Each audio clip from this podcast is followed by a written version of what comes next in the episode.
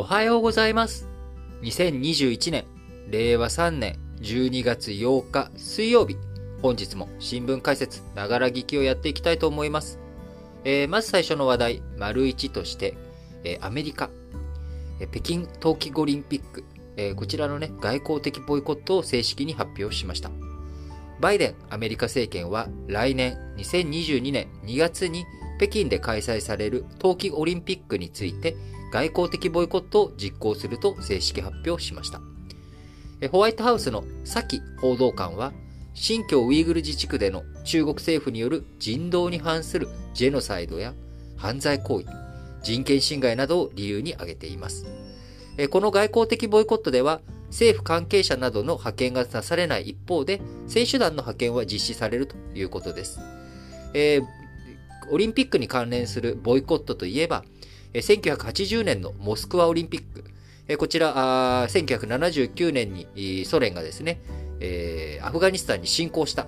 こちらに抗議をするという意図で、西側諸国が当時、社会主義国、東側諸国で初めてのオリンピックとなるモスクワオリンピック。こちらにね、西側諸国、選手団の派遣も行わない全面的ボイコットを実施しました。で、次の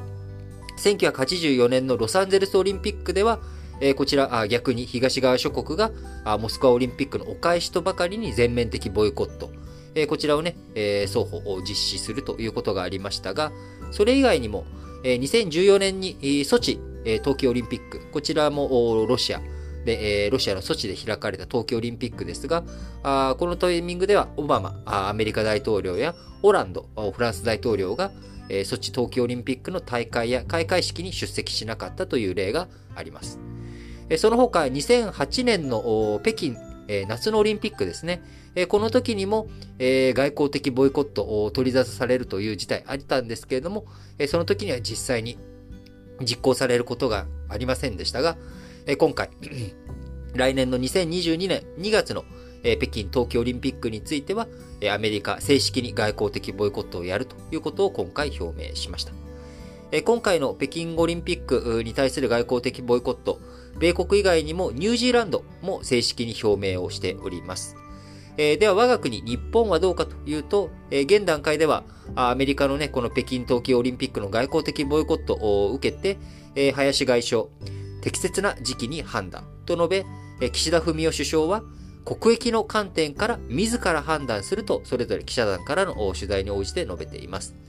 今後、表明タイミングやあ方法を含めて、え繊細な対応が必要となると思われますが、え最終的にはですね、日本もアメリカと同様に外交的ボイコット、表明することになるんじゃないのかなというふうに、私としては推測しています。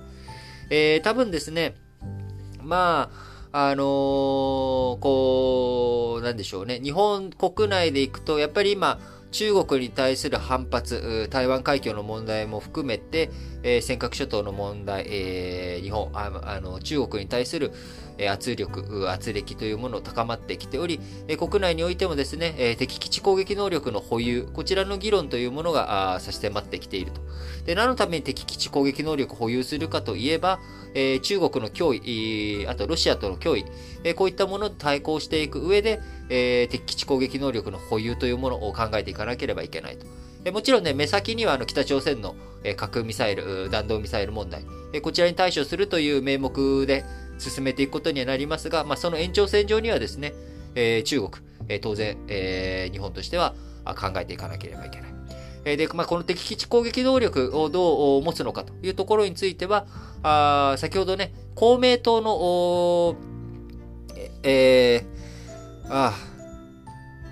公明党のあのー、なんかこう、言葉が出なくなってきちゃった。えー、公明党のですね、ちょっと待ってください。え山口代表。えー、公明党の山口代表が敵基地攻撃能力をめぐる記者の質問に対して、えー、激怒するというようなね、えー、一幕が昨日定例会見の中で、えー、ありましたけれども、やはり日本としてもですね、こういった敵基地攻撃能力を持っていくとか、あの、そういった安全保障の分野、検討を進めていかなければいけない。となってくると、え、やはり中国と対立していくっていう方向性。これはね、え、今後中長期で見ても日本、アメリカサイドに立って、え、中国との対立を深めていく。え、その動きについてはもうまかり、まあ、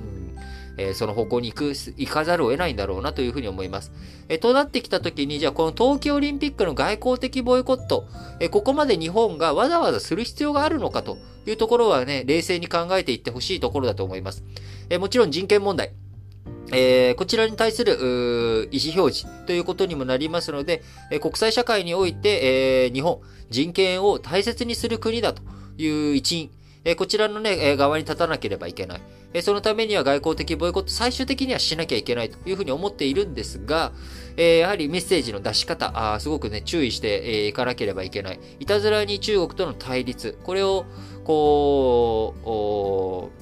火、えー、あの、火に油をね、ただ単に注いでいくっていうことをするのが果たして大切。それが、あその方向で本当にいいのかどうかというところをしっかりとね、考えて判断。えー、最終的には、岸田文雄首相がですね、責任を取って判断するということになると思いますが、えー、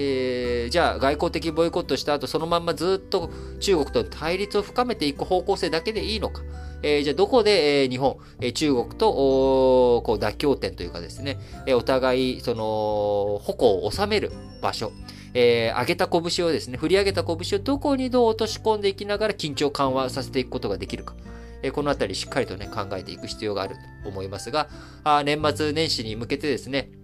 また国際社会の情勢、えー、激しいものがね、えー、灯っていくんじゃないのかなというふうに思います。